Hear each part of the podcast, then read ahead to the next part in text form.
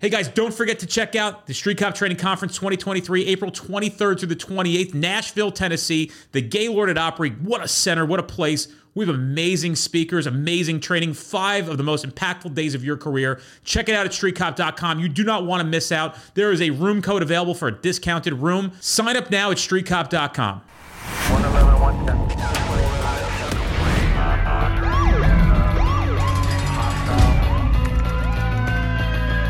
training to be a street cop? Hey guys, welcome to this episode of the Street Cop Training Podcast. I'm your host, founder, and C E O of Street Cop Training. My name is Dennis Pivino, and today with me a very special guest, Lieutenant Colonel Scott Mann, Green Beret, TED Talk, author, the whole nine. We're blessed to have him here. Thanks for being here, Scott. Well, listen, I can't thank you enough for your time. Uh, sure. Certainly a gift to the world this morning because we will reach uh, a lot of ears. And I think there's a lot of people who will, if they're not in leadership positions, are coming up in leadership positions. And anytime we get good leadership, which considerably might actually fix the entire world, if oh. you had good leadership, you know, you really start to think about it. Yeah, um, so true. It's an so important true. topic. And it's not the only topic that we discuss at our training company, but uh, certainly one that we harp on quite a bit. And some of the principles that I talk about, because I'm not the leadership instructor here, we have a guy who does that. But I just tell people, if you could just have compassion and respect for yeah. the people that you work with, work for, or work below you, it's amazing how far that would go. And in the police world, it's a very big lack thereof. And there is no simple fix to it other than oh. at least pointing at it and saying, this is a big problem. And some of you are a real big part of it. Yeah, I, I was just up in West Virginia at Harper's Ferry with the C B P up there, talking exact same thing. And um, it's, it, you're right. It is, it is a super complex, some of it's complex, some of it's not complex. Some of it's really, really cut and dry. And you're, you know, you, how you conduct yourself and navigate the world can have a lot to do with it. Being kind is not that hard to do, right? It's really not. It, and, and frankly, you know, we in Special Forces that, it doesn't prevent you from gunning up and doing what you have to do when it's time to take care of business. It really doesn't. Uh, how do you want me to address you? Lieutenant Colonel Scott? Scott would be great. Yeah, Scott would be great. Yeah. Scott, can you give us the ninety second version of every time you have to do a podcast, the bio of who you are and what you do? Um, I'm sure there are people in this audience who are familiar with who you are, but it's an impressive rap sheet. And I think it'd be awesome if you could share it with us. Yeah, thanks. I I am a former Green Beret. I spent twenty-three years in the U S Army. And when I was fourteen years old, growing up in a little logging town, I decided to become a Green Beret. I, I met a Green Beret who came into our soda shop on leave. And from the moment I saw this guy, his name was Mark, he sat down with me and he explained to me that Green Berets uh, are different than SEALs and Rangers in that they parachute into trust-depleted areas. They build relationships. And then they help people stand up on their own from the inside out. And man, I, I was hooked, Dennis, like that was it. And so from fourteen, that's all I wanted to do. And it's what I did for about eighteen of my twenty-three years in the Army, uh, de- deployments in Colombia, the Andean Ridge during the drug war of the nineties, uh, Iraq, Afghan, multiple tours in Afghanistan. And then when I retired, um, I, I, I noticed that a lot of the trust depleted, distracted, disengaged environments that I had known in S F seem to be here in the United States, but yet the, and, and worse than what I remembered. And, but yet the leadership skill sets that were present to deal with those just seemed really subpar to me. It was a lot of kind of hands on your hips because I said so, damn it, kind of leadership versus purpose-based human connection, old school interpersonal skills like active listening, nonverbal presence, narrative. And so I just asked, what if I could bring those the same way we brought Afghans onto the rooftop to make a stand when trust was, when risk was low, you know, uh, what if I could do that? What if I could build a body of leadership work around that for civilian leaders? And so I started calling it rooftop leadership. And that's what I've been doing for like the last decade. When did you learn leadership? And when I say that, I mean, learn the importance of it, recognize it, and start implementing leadership? I think it was for me when I was a kid. My dad is my well, my mom and my dad, but my dad really modeled leadership for me. He was a, a, a forester in, in U S Forest Service, a firefight, wildland firefighter. And what I noticed about him was that people followed him because they wanted to. They didn't, they didn't feel coerced. Even people who worked for him, you could just tell there was a certain joy in, you know, not letting the old man down. And I, that always stuck with me. And I was a small run of a kid growing up. I didn't, I didn't have, like many kids, any power. So I learned, and we moved a lot. So I learned how to, how to connect with people and, and build rapport. And, and then when I got in Special Forces, that's when I really saw that there is actually, for all the instincts we bring to leadership, there's actually a skill in how you lead people in hard times. And what I found was that if you're relatable to people's pain and you're relevant to their goals, because we are goal-seeking creatures, that people tend to follow you. People tend to invest in you, buy from you, move when you say to move, because you're relevant to their goals and you're relatable to their pain. And that's what we're all kind of looking for in this world. And so I, I would say I really learned it, or I don't know that you ever truly learn it, but I started to appreciate the skill of purpose-based connection to lead people when I was a young Green Beret captain. Why do you think people followed your father? Is there a story you can remember that stands out of his ability to lead and why people followed him? My dad always talked about leaving tracks, and he's still with us. But when he was working, he talked about, to my brother and me, the importance of leaving tracks in the world. In other words, your legacy, those indelible impressions that you leave in the earth after you're gone. And that really drove him as a leader. He was very, very adamant about his legacy and what he was building that would be there beyond his time. And it's not that he talked a lot about that to his people, but what, what's important here is that he knew what that was. He led from that place. He led from a place of, of legacy and doing things bigger than himself, and, and recognizing and accepting that a lot of what he did as a leader, he would never see the benefits of. He would never see necessarily the outcomes or, or the payload, but people beyond his time would. And that's how he, that's how he led. That's how he still leads. And that really, I think people, they notice that, they sense that there's a level of psychological safety. When you're that inwardly sound, people are drawn to it. They don't even know why. They just know that it feels safe, that when, when you have that kind of sense of yourself as a leader, it creates such a level of safety that other people start to get a sense of themselves and they want to be around that. And I think that's why, I mean, he was, a, he, he did lots of great things, but he was inwardly sound. He knew who he was, and he knew what he was building, and he knew he would probably never see most of it. And that's how he navigated the world. And people are drawn to that, I think. How do we know who we are? Wow, that's a fantastic question. Um, I think that's a that's an ongoing. That's an first of all, I, I don't know that we ever fully arrive at that. I know I haven't. I I find myself continuously evolving as a man, as a father, as a husband, as a leader. Uh, to, to case in point, at, to you know, to, to to kick off a great midlife crisis, I wrote a I wrote a play. I learned to act at fifty-one. I performed the play with other veterans around the country. If you told me when I was a thirty-five-year-old Green Beret fighting in Afghanistan that I was going to do that, I would have laughed you out of the room. But I believe that if we're open to it, if we're open to the tracks that we're here to leave in this world, and, and we really look for the legacy that we, that we leave behind, that people talk about fifteen years after we're gone, then I believe that we are gifted a, a deeper sense of ourselves as we move through life. We, we, we, we are presented with different shades of who we are, but what I think keeps us grounded are those tracks, that legacy. I think that there's a certain permanence to that. I think the more clear we can get on that, that seems to hold true.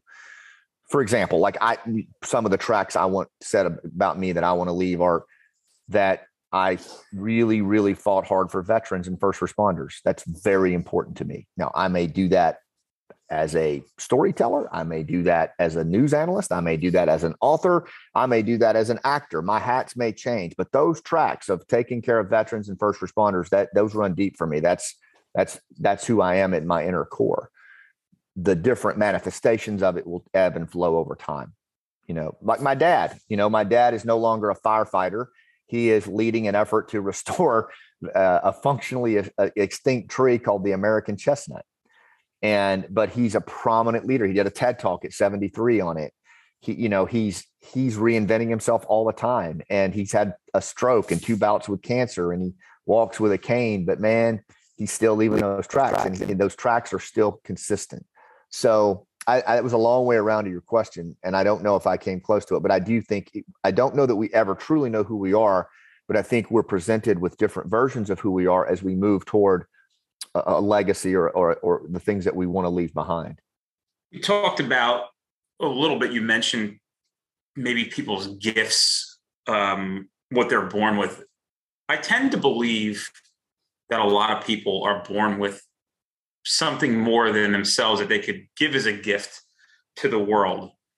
But I imagine most of the best songs and the best poets and the best books were never even written because of maybe anxiety or the judgment of others. What's your thoughts on that? I love that. I was just reading, I, it's a great book. I would recommend it to anyone uh, on here right now. It's called The War of Art by Stephen, oh, by Stephen Pressfield. Yeah. yeah, I've read it. Great. And so you you know this thing called resistance, right? With a capital R. Are you and also a Seth Godin fan, Scott? I am, yeah. Very much so. He's like my guru. Yeah, I think he's great.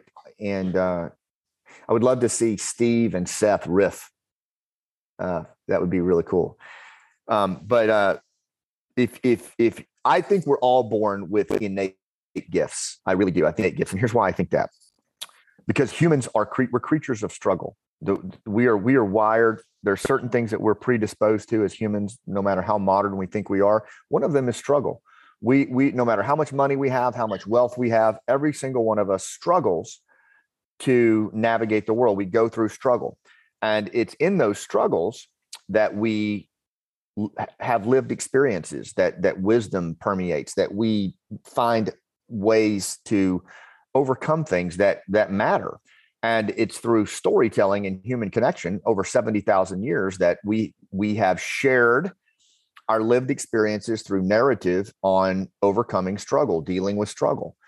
And I believe that every single one of us, even those of us who have been through immense trauma, have the opportunity to repurpose our struggle in the service of others.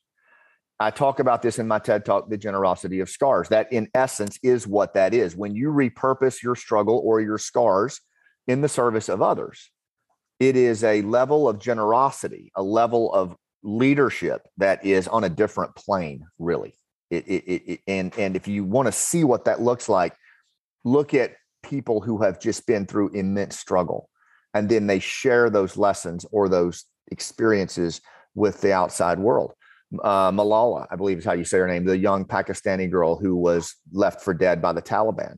She had every reason in the world to pull back and just be a recluse, but instead she went the opposite direction. She repurposed her scars, her struggle in the service of others towards education for uh, girl, young girls who are underrepresented. So, but the problem, the challenge that we run into, and I see this a lot in law enforcement, I see it a lot with first responders, and I see it a lot with veterans.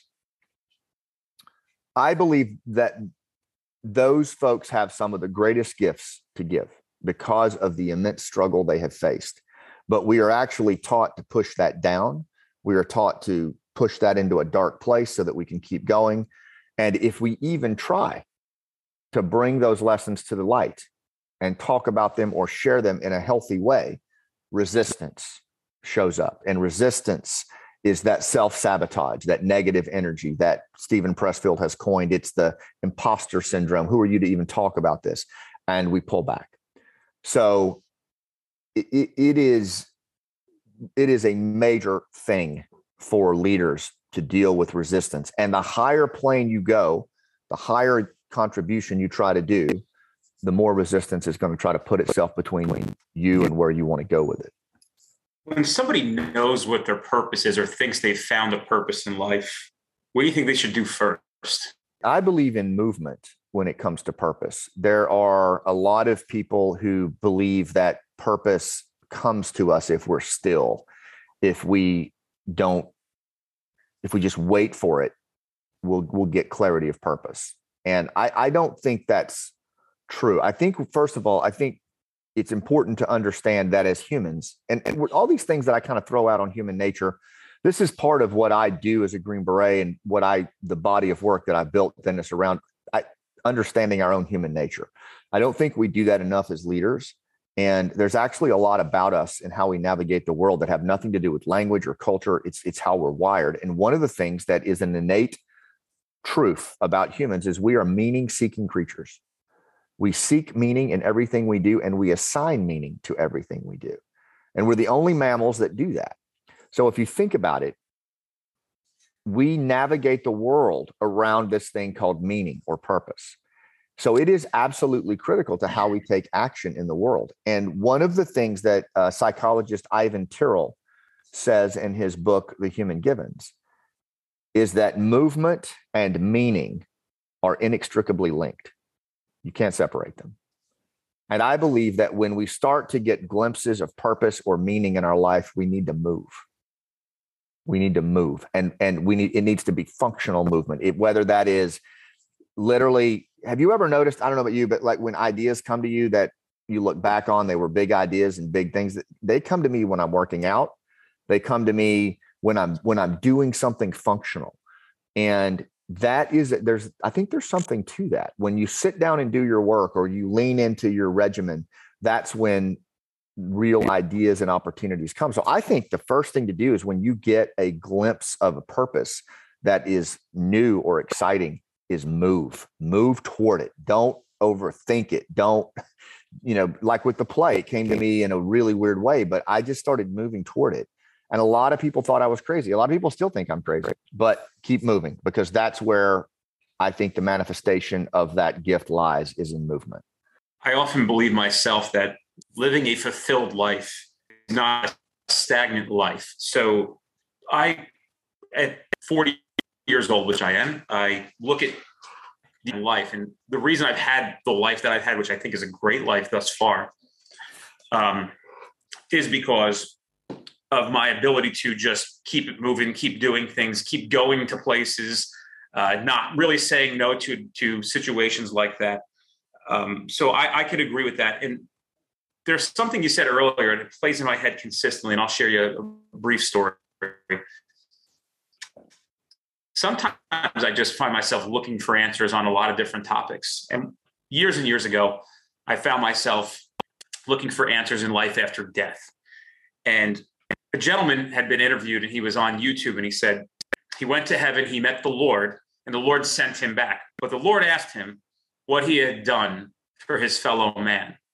And he said he had not done enough to go back with a new purpose. And the gentleman now travels around and visits with people who are terminally ill and tells them about his experience, and that is his gift back to the fellow man and sharing his story.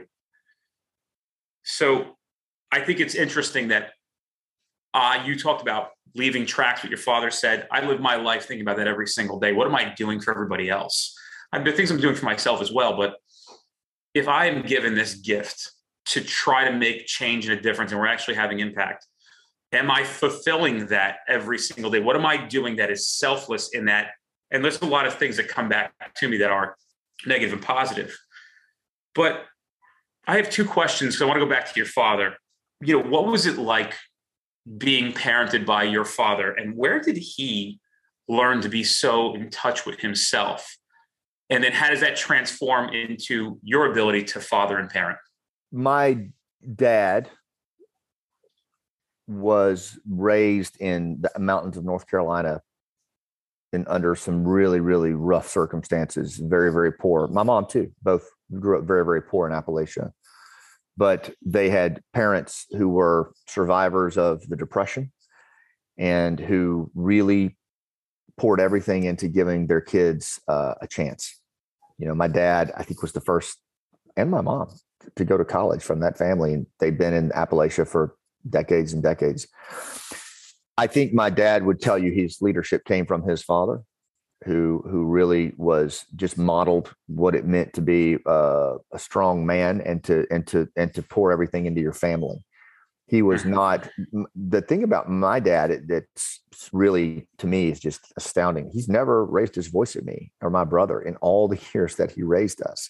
He always kept uh, just an, you know, an even. He got angry, but he never yelled at us. And I and I always and now being the father of three boys, I did not achieve that. Uh, but I he he really modeled for me what it what it meant to. Uh, be a man and, and, and perform as a leader when you're, you know, as if your children are watching you all the time. In fact, when, when this thing happened with Afghanistan, when Afghanistan collapsed and the government just pulled back and left our partners in a lurch, someone asked me, why did you do this whole pineapple thing? Like, why did you even try to do that? Something as, as, uh, unreasonable as that. And I said, Uh, without really thinking about it, my kids are watching me right now. My kids, our kids are watching us right now. They're watching whether we honor this promise and, and we're there for our friends the way we taught them to be there for their friends. Mm-hmm. And that was all I could think of. And, and, and it was my dad that, that really just drove those lessons into me. And, and every time I turned around, he was living them. He wasn't, you know, he, it wasn't, it wasn't like do what I say, not what I do. He lived them.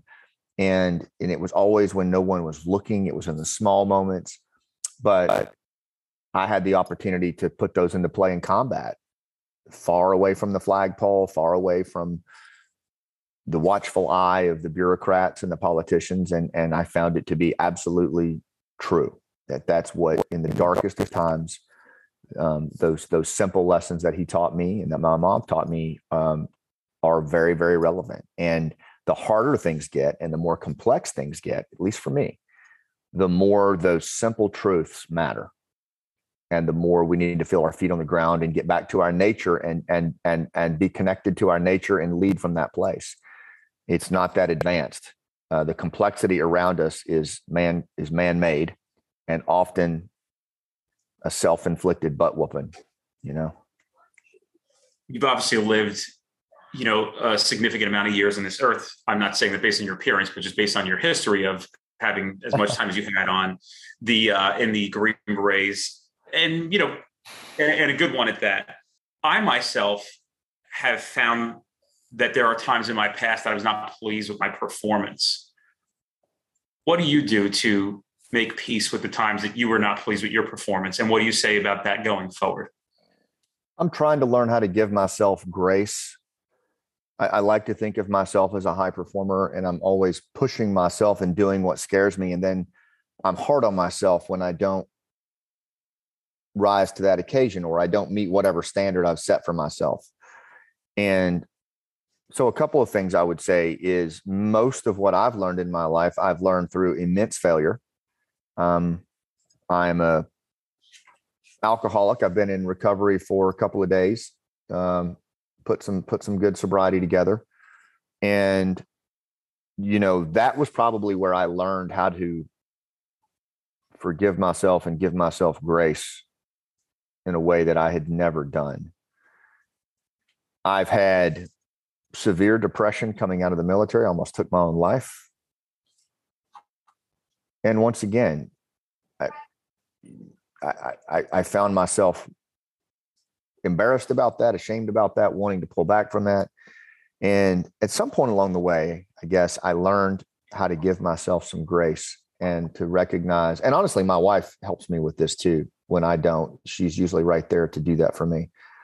Um, but it's a, it's a journey, man. It's, it's, it, it doesn't necessarily get any easier. I, I feel like you, you talk about wanting to make an impact in the world. I lost a lot of friends in combat, a lot of buddies who, man, they were too young. They were too young to leave when they left. And I think about them all the time. And I, you know, I kind of made a promise to myself that if I made it out of there, I would never, ever squander opportunities that came to me. And it would, it, I was living not just for me, but I was living for them too. And maybe that's why I'm so unreasonable about the things that I pursue. But at the same time, I've got to give myself some grace, and I've got to recognize that I can't always, I can't always fulfill on those things. I'm going to fall. So it's a, it's a, it's a, it's a lifelong process for me to learn how to lead myself, practice self-care, practice self-leadership, um, and, and recover and, and, you know, and allow myself to, to make mistakes, fall, learn from them without beating myself up. So I don't know that I've had that, I've got that one figured out. I don't know that I ever will, but I do, I, I am more aware of it than I've been in the past. And, and I think that's important.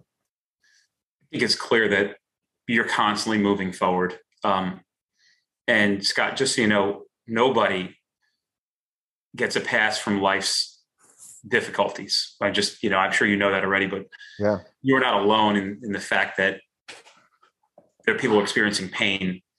Um, And I think it comes at different levels for different people at different times in their lives.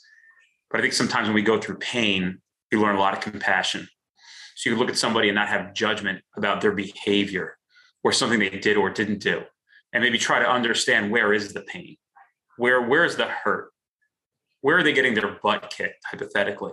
Yeah. And maybe finding something out about that. You know, we had an incident recently where somebody who was not part of our company came to our company event and that got very, very intoxicated, and first time person ever spent time with us. Um, and, you know, I, I'd imagine the next day that person felt pretty bad about what they had done because it wasn't a fun thing. It was. Mm.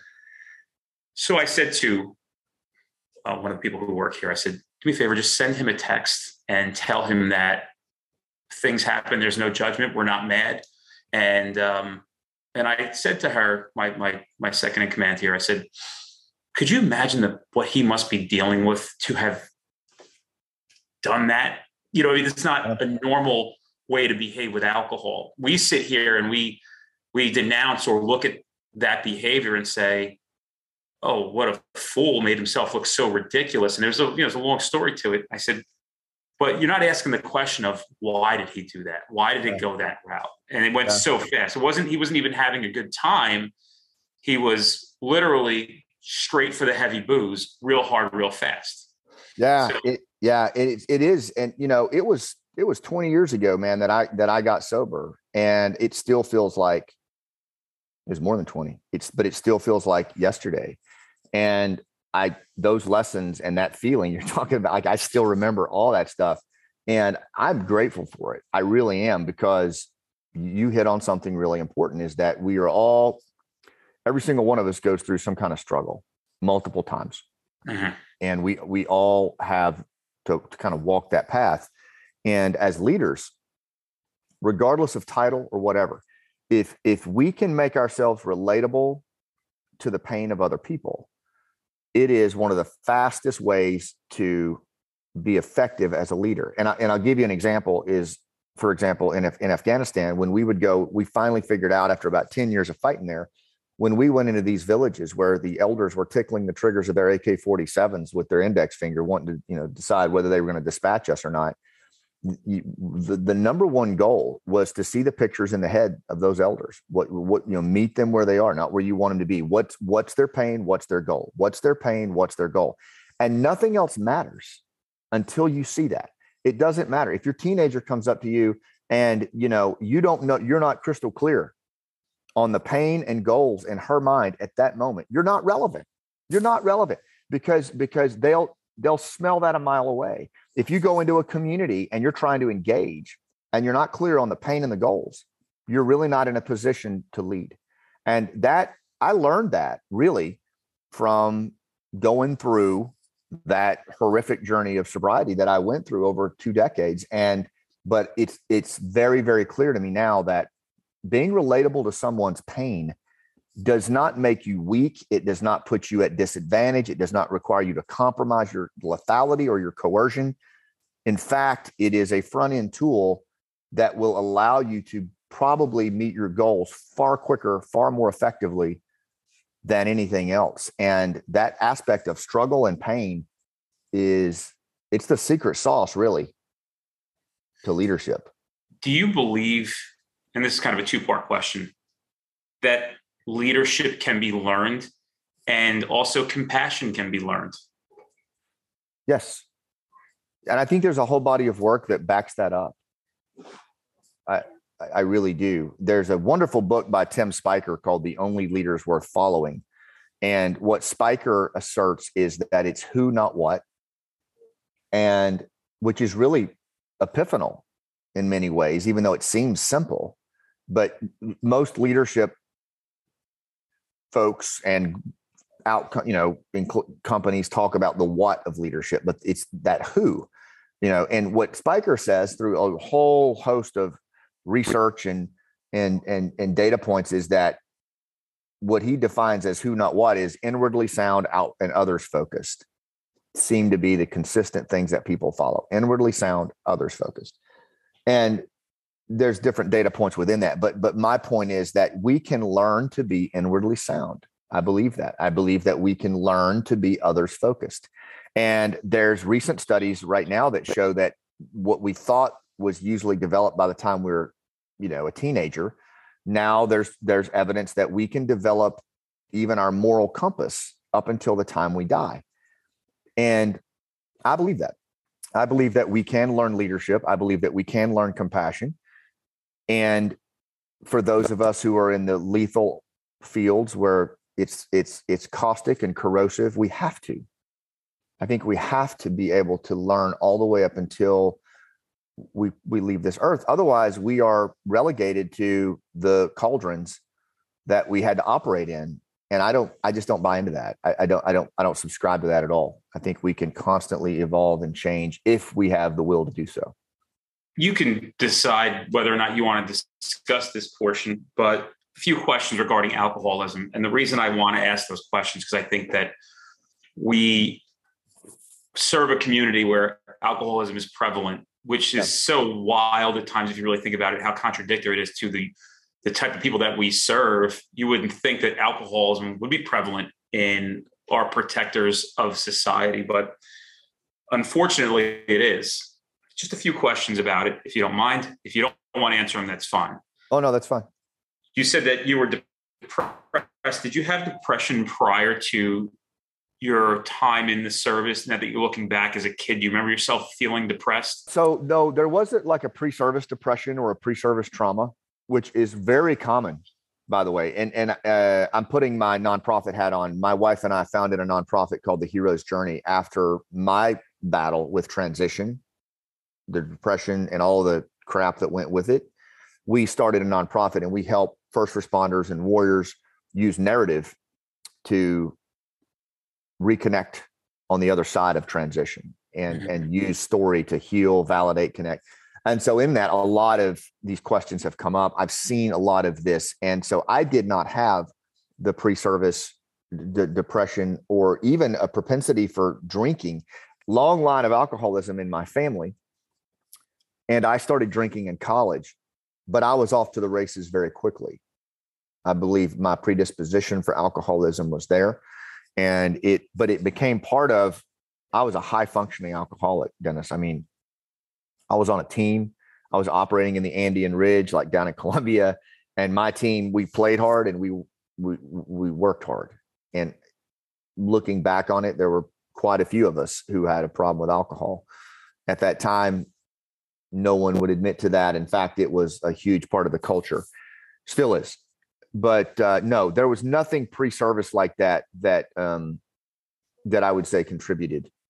How do you define what kind of alcoholism you had, and how were you abusing alcohol looking back? And the reason I ask that is because there's one overall blanketing perspective that everybody, and that is somebody who is constantly drunk, wakes up in the morning, is drinking in the morning, in the afternoon, at night, is drunk. That's how they function. They're a functioning alcoholic.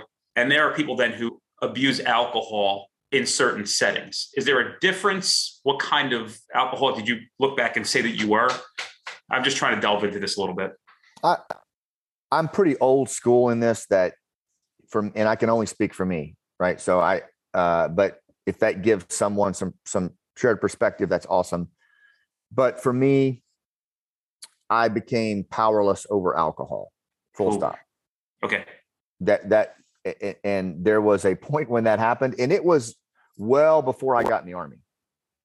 Uh, but, but just because I was powerless over didn't mean I wasn't functioning. I was still functioning, and I was functioning at a pretty high level. And I continued to function for years and years and years on into my time in the service up until I was a senior captain. And, and then it started to affect my family. It started to affect my, my judgment, my decisions. It was still, I was still m- moving up in the Army. I was still making rank and all that other stuff, but, but it was starting to have an effect on my home life and in my own health that I started to notice it. And, and it, I had some people come into my life that helped me realize that I had become powerless over this substance. And that was all I needed. It took me some time to, to accept it, but that definition was all I needed. And once I, once I recognized that I was powerless over alcohol and I gave, you know, and I, I admitted that, it opened up a whole different world for me, for me, that allowed me to then recover and, and still perform at the even higher level. And, and, you know, twenty some years later, that's kind of where I am, but I don't necessarily think there's different types of alcoholism.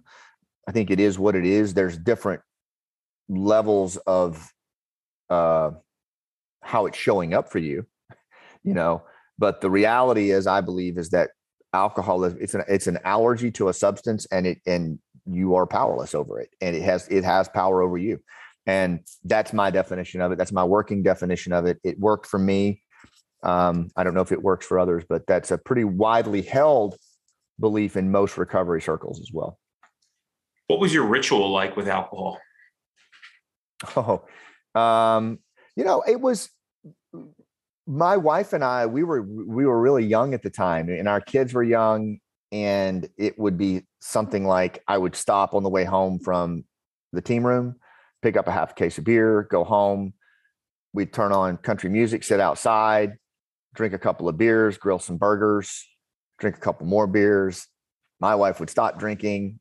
You know, I would do some work around the house, drink a couple more beers. And it was that. And then on the weekends and things, we would have team parties. All my boys would come over from my O D A, my team, and we would, we would throw down and go to the lake. And, but it was fun, you know, and, but then there were episodic periods in there where it wasn't fun, where, it, where I, my drinking was different than other people's. Um, and again, in that culture, you got away with it. You, it, it, it. At least I did, for the period of time that I did it. But I knew, I knew something was different. I was, I was handling it different than other people. And I didn't want to admit that to myself. I didn't want to talk about that, but I knew, I knew there was something different about it.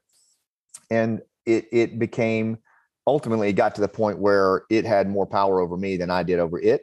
And it started to affect my relationships, particularly with my wife, and, and something had to give at that point. So I had, you know, it was a bottom for me. Could I have gone to another bottom? Sure.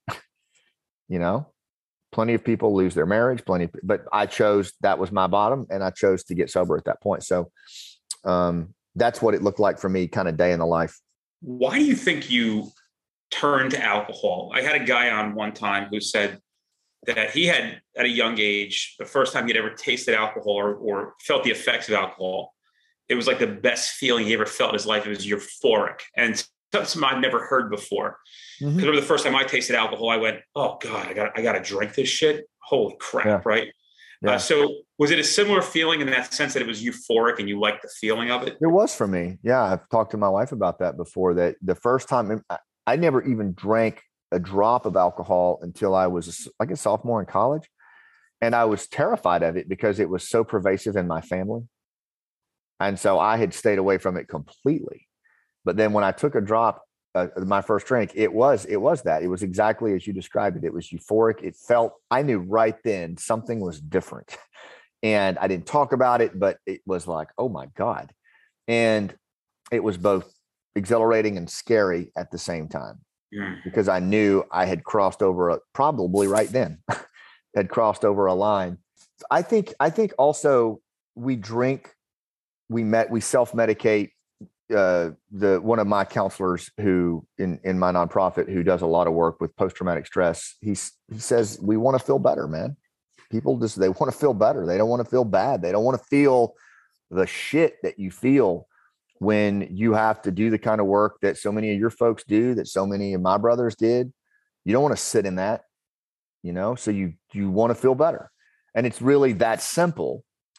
And I, I, it is ironic in the sense that what it actually does is, yeah, it does that for a while, but then it actually takes you lower and does more harm. But that's not, that's not what's happening. I think at, at, at the surface, what, I think what most humans is, they just want to feel better.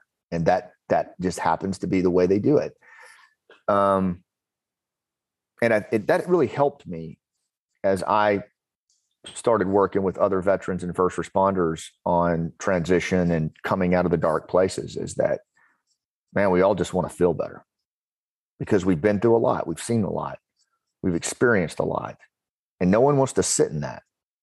And we all try to, we're all navigating the world as best we can and trying to, and, and our cultures, and I'm not blaming it on this. We're all, we all have agency in our life, but you know, our cultures create this environment where we can, you know, you can, you can go down that road and you can go a long way down that road. And it's even condoned in some, some ways. So it's, um, it's a real double-edged sword, man. It's, it's, it's, it's, I'm grateful for where I am in my life. I'm grateful for today and the, and being sober today. And I wouldn't change that journey, but it is, uh, it's tough. It's, it's really tough. And I think the stuff that our, our people are up against um, makes it even tougher. I believe that vulnerability is an important quality of a good leader, maybe even a great leader. And you being vulnerable right now, being a guest on a podcast, being a lieutenant colonel from the military, Green Beret, uh, TED Talks, recognized as a thought leader on leadership. Um, so I want to acknowledge and commend you for sharing this, because I think it helps people. Take somebody, if you really think deep down, you know, your, your vulnerability is helping others.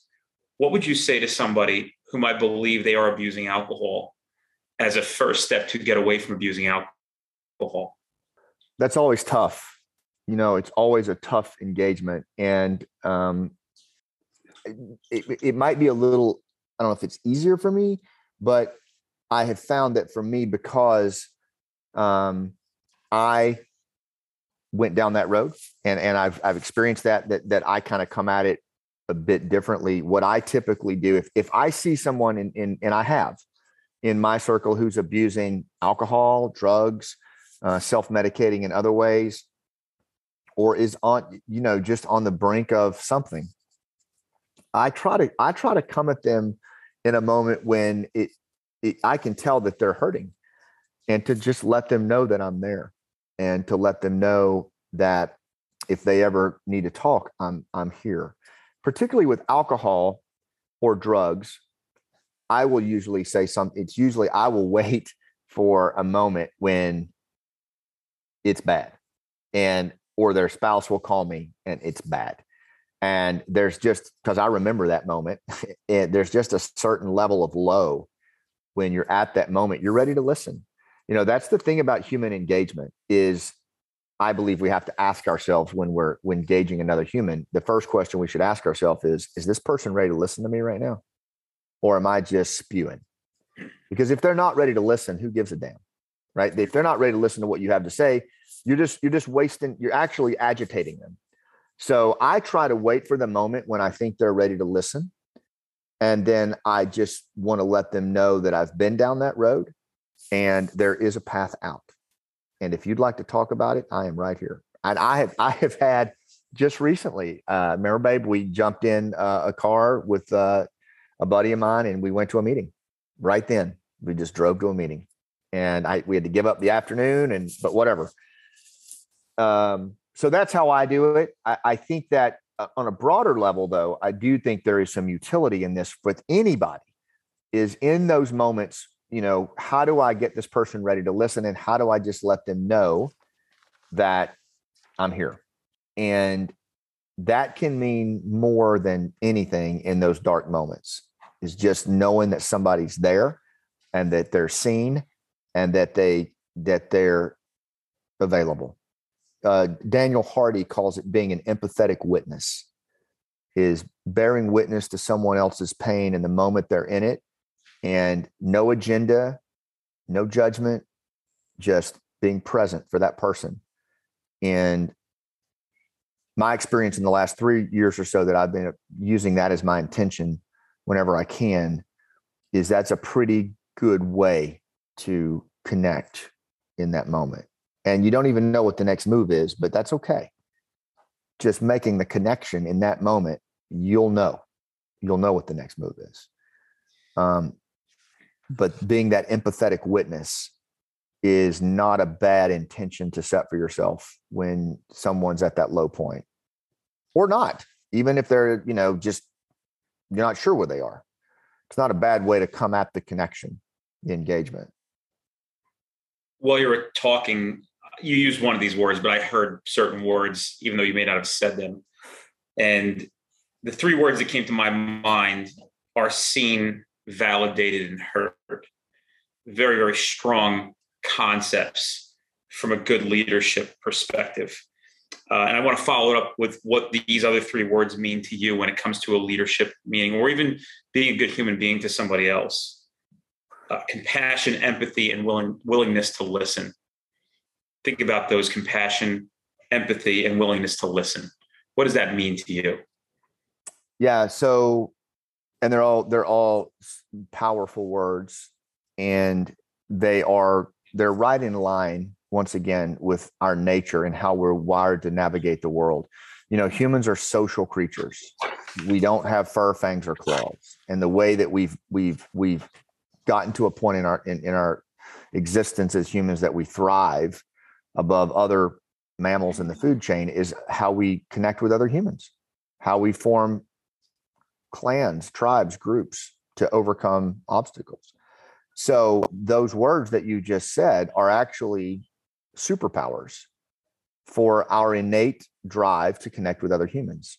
So compassion, when I think about compassion, I think about being relatable to other people's pain. Mm-hmm. Full stop. If, if I can, if I, if I know the pain points that they're going through and I can demonstrate relatability to their pain. See, to me, that's even better than vulnerability, because you have to be vulnerable to do that. But what we're really looking for as humans when it comes to compassion is, is I'm looking for someone who relates to me, because if this person relates to my pain and I relate to theirs, then that means we can fight together. We can farm together. We can go through struggle together. It is, you know, it is the first place where I choose another human being. I choose if they are relatable to my pain. And that's what compassion in my, in my assessment really is. It's demonstrating relatability to one's pain, to another person's pain. And if you do that, it's a trust accelerant in any setting. And it costs you nothing. It's the first thing I teach Green Beret candidates. If, if you don't know the pain of the person sitting across from you, you are not relevant to that situation. You're a non-player. So that's compassion. Uh, empathy is the is it, it it is the manifestation of that. It is it is the physical action of literally feeling what another person feels. Right? It's not it's not sympathy where you're feeling sorry for. But empathy is a, it is a form of connection. It is, it is literally the transference of energy between two humans where I am, I am, I am open and trying to feel what you feel. Now that sounds all woo woo and touchy feely, but check this out. The payload from empathy is reciprocity, right? If someone is empathic and they demonstrate a connection to you, and you know what I'm talking about. Like you you meet this person and you can just tell they get you, they get what you, and you, and it's nonverbal. You just, if you feel it at a solar plexus level, you start to want to do something for that person. You want to be around that person. You want to do something for that. That's reciprocity. And that's why I believe it, and this is why it's so biological and pure. You know, if we can demonstrate empathy as a manifestation of our compassion, then the reward, the payload, the return on investment is reciprocity. Mm-hmm. You know, and, and that social contract deepens and we can go faster. And then the final one, what was the final one? I had willingness to listen. Willingness to listen. So There is, that is, I believe, in this day and age, with all of the distrust in the world, where two thirds of Americans say they don't trust their neighbor, social media is dividing us. Um, the media is dividing us. Politicians are dividing us. If, to me, if you really want to be relevant, is build those listening skills, active listening skills, um, listening like your life depends on it, because that's where other people, that's where you can really accelerate trust. It's where you can get the goods on what really matters in the situation. You can validate the other party. Uh, there's so many good things that come from listening. And there's a great book called the, the, the Book of Beautiful Questions by a guy named Warren Berger. And he calls himself a questionologist, but he asks these thoughtful, open-ended questions like you've done on this podcast. You're very great at questions, and questions accelerate trust. If they're thoughtful and open-ended and they let the other party tell you a story, they are, they are a wonderful listening mechanism. And developing your skill as a questionologist, I believe, is new ground for leaders who want to achieve more in low trust times. Well, I appreciate you giving me some credit on being a good questioner, uh, questionologist. Uh, if you listen to episode one of this podcast compared to episode seven hundred, wherever we're at now, uh, I certainly progressed in my ability to be more of a listener, um, because just like you, I enjoy being questioned as well. And, you know, it's interesting, Scott, a lot of times people that end up on this podcast, I feel like we're all kind of cut from the same cloth in some way. I think we all have similar struggles, uh, similar purpose, um, answering the calls that maybe uh, a higher calling has sent to us. And I almost feel like, and there's a lot of people who come and go, that in these one hour podcast episodes we do, that I that I developed a real connection with a guy like you. Like, I actually feel like we're friends now. You know, it's, I really yeah. do feel that way. Yeah. I feel like if I saw you, it'd feel like I, I've known you for fifty, sixty years. And I observed how you're, you go, because I know that we're very, very similar in probably our biological makeup and our chemistry and our brain. Here's an interesting question probably nobody ever asked you, but I think I think a lot of the questions I have for you are almost self-serving a little bit for me, but does your brain ever stop? You ever stop being in thought? No. Mm-hmm. It doesn't. I, it really doesn't. I have to work at that. I have to really, really work at that. This is where I, I, my workouts, my mindfulness, you know, something I've started doing lately, Dennis, and I learned this as uh, acting when I had to perform my play. I'd never acted before. And I have pretty severe P T S D, survivor's guilt. And my acting coach said, I'm going to put you with a breath coach. And I I thought, what? And, but I ended up doing this diaphragmatic breathing, and it really, really helped me slow my mind down at the right moments and kind of drop in. So no, it doesn't stop, but there are ways to really drop in. If, if that makes sense, like where you're in more in your body than in your mm-hmm. head. And I found that diaphragmatic breathing on the tail end of a workout really works for me. And um, if you, if anyone listening is interested in that, the book Breathing for Warriors by Doctor Belisa Veronich, V R A N O I C H, is a great, great tool for busy minds. Gonna have to guess that meditation ties into that some way. Uh, I'm a meditator. I've been a meditator for about two and a half years. Yeah. It's fourth of July weekend recently, and I had family over. So my meditation practice kind of fell off a little bit because uh, old Den was playing cornhole, and I had two hundred fifty people at my house on the fourth of July. And, you know, I tend to misbehave with fireworks and all that shit. So that kind of yeah. went out the window to the wayside. I also have many, many children. Um, Some things that I do when I have a lot of thoughts is I get them down on paper. I get them out of my brain onto paper, and I can always revisit those thoughts later on, because yeah. for me, a lot of those thoughts are important. And some days when I don't have uh, the prophetic thoughts that I typically do, um, I feel like there, there are days that uh, wasn't so productive. However, I am able to recognize what those days are and get more into the weeds and into the field of doing some real labor uh, outside of thoughtful labor. You're somebody, and we'll do a question or two, and then we're going to wrap. I imagine coming out and saying what you say and expressing what you believe and sharing with the world a gift, while it may help a lot of people, and certainly not downplaying that, I have to imagine at some point you must have received some criticism for the work that you do. How do you deal with that criticism? Yeah. I think anytime you, you play a bigger game and you put yourself out there and you try to serve a higher purpose, you're going to receive that criticism. You're going to, you, and oftentimes, I don't know about you, but where I kind of look over my shoulder more is when it comes from the community I was in. So when it comes from the veteran community or even law enforcement, because I feel like there's such a kindred relationship there, I'm more acutely aware of that than, say, you know, the corporate world or this media, this corporate media company, because I know, I know what that game is, right? I know that that's divisionism at its finest, and they're just playing their game.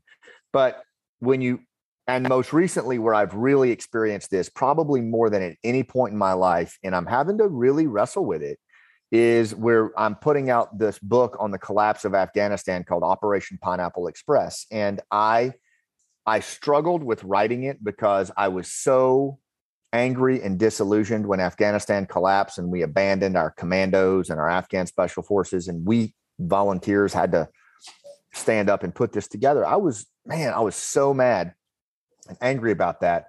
And I, I, I knew that if I wrote about it, I was going to be brutally honest on what happened. And I knew that the people who I was going to have to be brutally honest about were the active duty and retired general officers and admirals who, frankly, sat this one out and who shifted the moral responsibility onto the backs of veterans and active duty junior N C Os and officers, and then just turned the page, like just turned the page like it never happened. So long way around to say this book's coming out like in a couple of weeks, and it names names. It calls out in the epilogue the people who literally raised me, man. These were my mentors, my father figures. And right now, to be perfectly honest, the ones that I'm talking about in the book, I don't even think of them as peers anymore.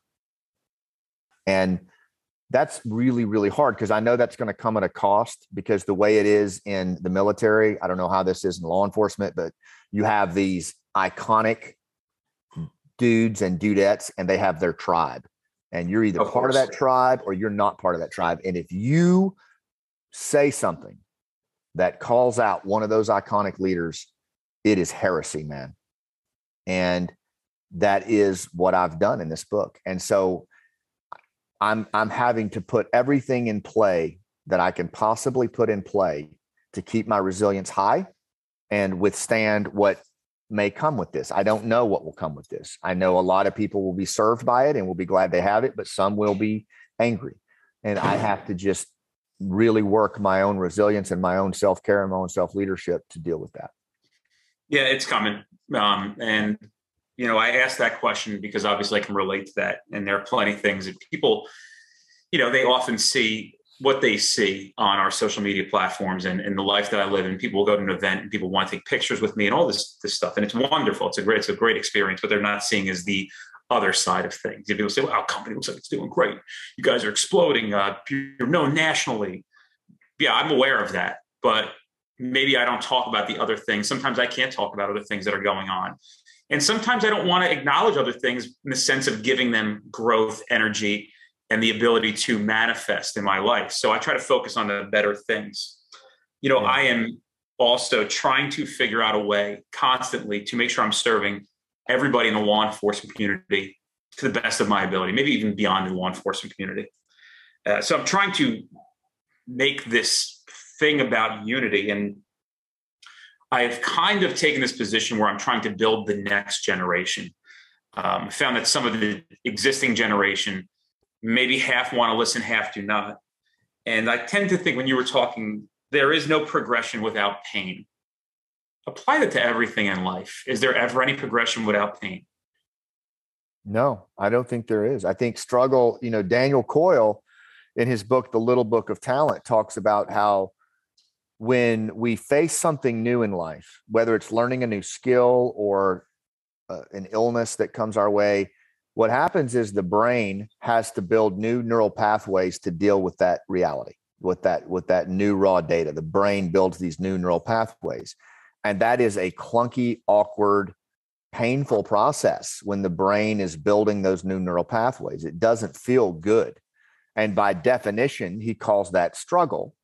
And he says that in that, if that definition holds true, and I believe it does, then struggle isn't just something that happens to some of us. It's a biological necessity, you know, and, and our ability to integrate and synthesize our actions on the, on the back of struggle as leaders is essential. But nowadays, what we do is we dilute the struggle. We hide the struggle. It's five ways, five easy ways to be great like me. And it's unwatchable. There's no leaders out there, hardly at all, who stand squarely on struggle and bring it into the conversation and talk about their own struggle and how it shaped them and, and invoke how others have overcome struggle and really let it be what it is. It is at the heart of how we grow and change as humans. And it's necessary. There's a saying in, in, in literature and in acting, no struggle, no story. And, and I think that's absolutely true. People choose us. They choose whether they follow us or don't follow us, believe us or don't believe us in the middle of struggle. That's where they find us. That's where we find each other. And that's where we choose each other for the first time is in struggle. Whether I'm right or wrong for saying this might be years to come before I realized if it was right or wrong, but I'm going to say it uh, with the intention of being vulnerable, and the people who do listen and do follow what my, my mission is, and they believe it's part of their mission as well. When you're going for a large reward, and I don't mean that in a sense of financial reward uh, or materialistic reward, maybe just the what you set out to achieve, believe it, that's very macro. So it could be financial, it could be um, you know, something materialistic. Uh, it could be something about yourself and how you want to look. And there's just this constant thing. The question I think most people have to ask themselves is, are you willing to endure the pain for the reward? Because as Scott just mentioned before, it is going to be a painful journey, whether it's you want to get back in physical shape, uh, you know, you want to grow and develop your brain, you want to grow a company, you want to make a change and a purpose in the world, you want to have impact, and you believe you can. The question is, how much are you willing to suffer for it? That's a great point. And I think also, if you want to, it's, it, there's a, there's two aim points that I believe you can throw up when you think about your goal is, and these are kind of extreme, but you could say, I want to be the best. I want to be the best at this thing. Or you could say, I want to be the most relevant at this thing. Right. And this gets to that others focused part. You could be the best in something. You could build a company that is exponentially more profitable than where you started. It's ten figures, whatever. And that's great. But the question then becomes is on that Maslow's pyramid, if it's, if it's down towards the bottom and it, and it addresses material goals, and this is just my belief, if it addresses that, the other thing that you have to consider is most of your grind to get there is going to have to be transactional. You're going to have to gut and grind, and, and you're going to have to do just transaction after transaction with the people around you to get where you want to get, to be the best. If you want to be the most relevant, in other words, if it's a self-actualizing goal, if it's something that brings an impact to civil society, for example, and makes the world a better place, then what you, what you have at your disposal is the social capital around you. Empathy, reciprocity, the willingness of others to actually help you build what you're building because it resonates with them at a self-actualizing level, because we're wired that way as humans. And the money will also probably come as a result of that. Yeah. So I'm just kind of putting a cherry on top of what you just said on struggle. I think also it is important to differentiate when we're building something. Am I building this to be the best? In other words, it serves me, or which is fine. But I think the way humans will take action around your goal is different versus, am I doing this thing for these reasons that serve at a higher degree of humanity? that make this a better place or a better thing, then the way humans, t- what you're able to leverage with the humans around you is radically different. And in Rooftop Leadership, we go to the latter. Like, that's the people I work with. And it's it's worthwhile to, to step back and take a look, I think, at, at our journey and ask ourselves, which way am I going here? Because both of them are very doable. Both of them involve struggle, but the way humans take action to assist you, one's transactional, the other is around social capital and human connection and reciprocity. Um, I'll choose the latter every time. Just it's worth it. It's just worth so much more than the actual gold.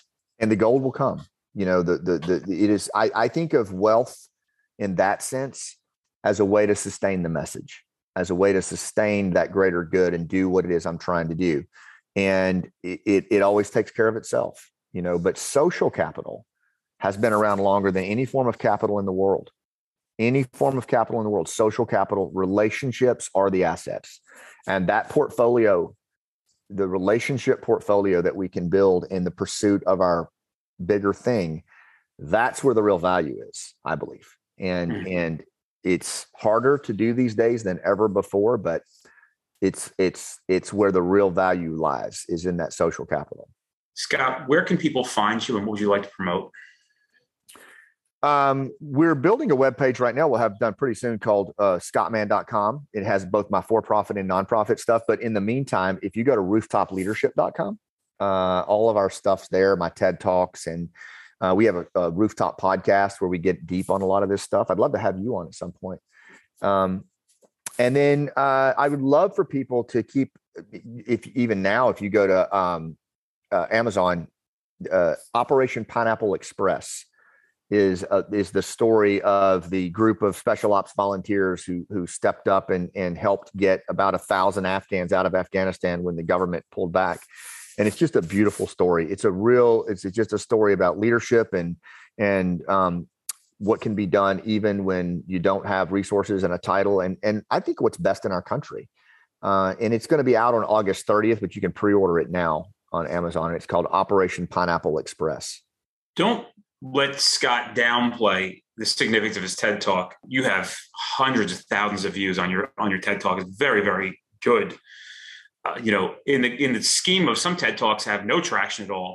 You know, you sit at a hierarchy of really, really must have struck a chord with a lot of people, because that's not just somebody, you know, seeing it and then not thinking it had any value. That's shares and word of mouths. And that's really how some of the greatest things in the world get out there. So I want to also acknowledge that it was very impactful. I found Thank it to you. be very, very uh, good. I was listening to it this morning while I was working out, getting prepared for this. And I was like, this is great. I mean, really, what a what a nice job you did. Thank you, sir. Yeah, you're welcome. One day they'll ask me to do a TED Talk, but I curse too much. No, that's fine. Don't worry about it. I, I do too. Um, and I didn't curse for this one because, um, but my language is is very. I'm the same way. I'm the same way. I'm the same way. Yeah, get on get on that red circle, man. We need it. If they ask me, I will. I will show up. I don't say no to things like that. Um, we you. may need to do some searching in your, you know, what, where you'd want to do it and, and uh, put a, put a packet in, but we can talk offline about that. All right, man. Sounds good. Well, I appreciate you tremendously. And uh, thanks Thank for being here today and sharing your time with everybody in the community. And I'm sure there's plenty of veterans, because typically half the cops in the country are veterans. Right on. So that's why they're intermingled so well. Right on. Yeah. And, and to everybody listening to this, I just want you to hear this from me. Like, what, what you all do for the country, just know that, man, you are, you are appreciated, at least by this dude right here. And I absolutely, and my gratitude for what you all do to keep us safe. And I've been, I've spent most of my life in societies where there's not rule of law.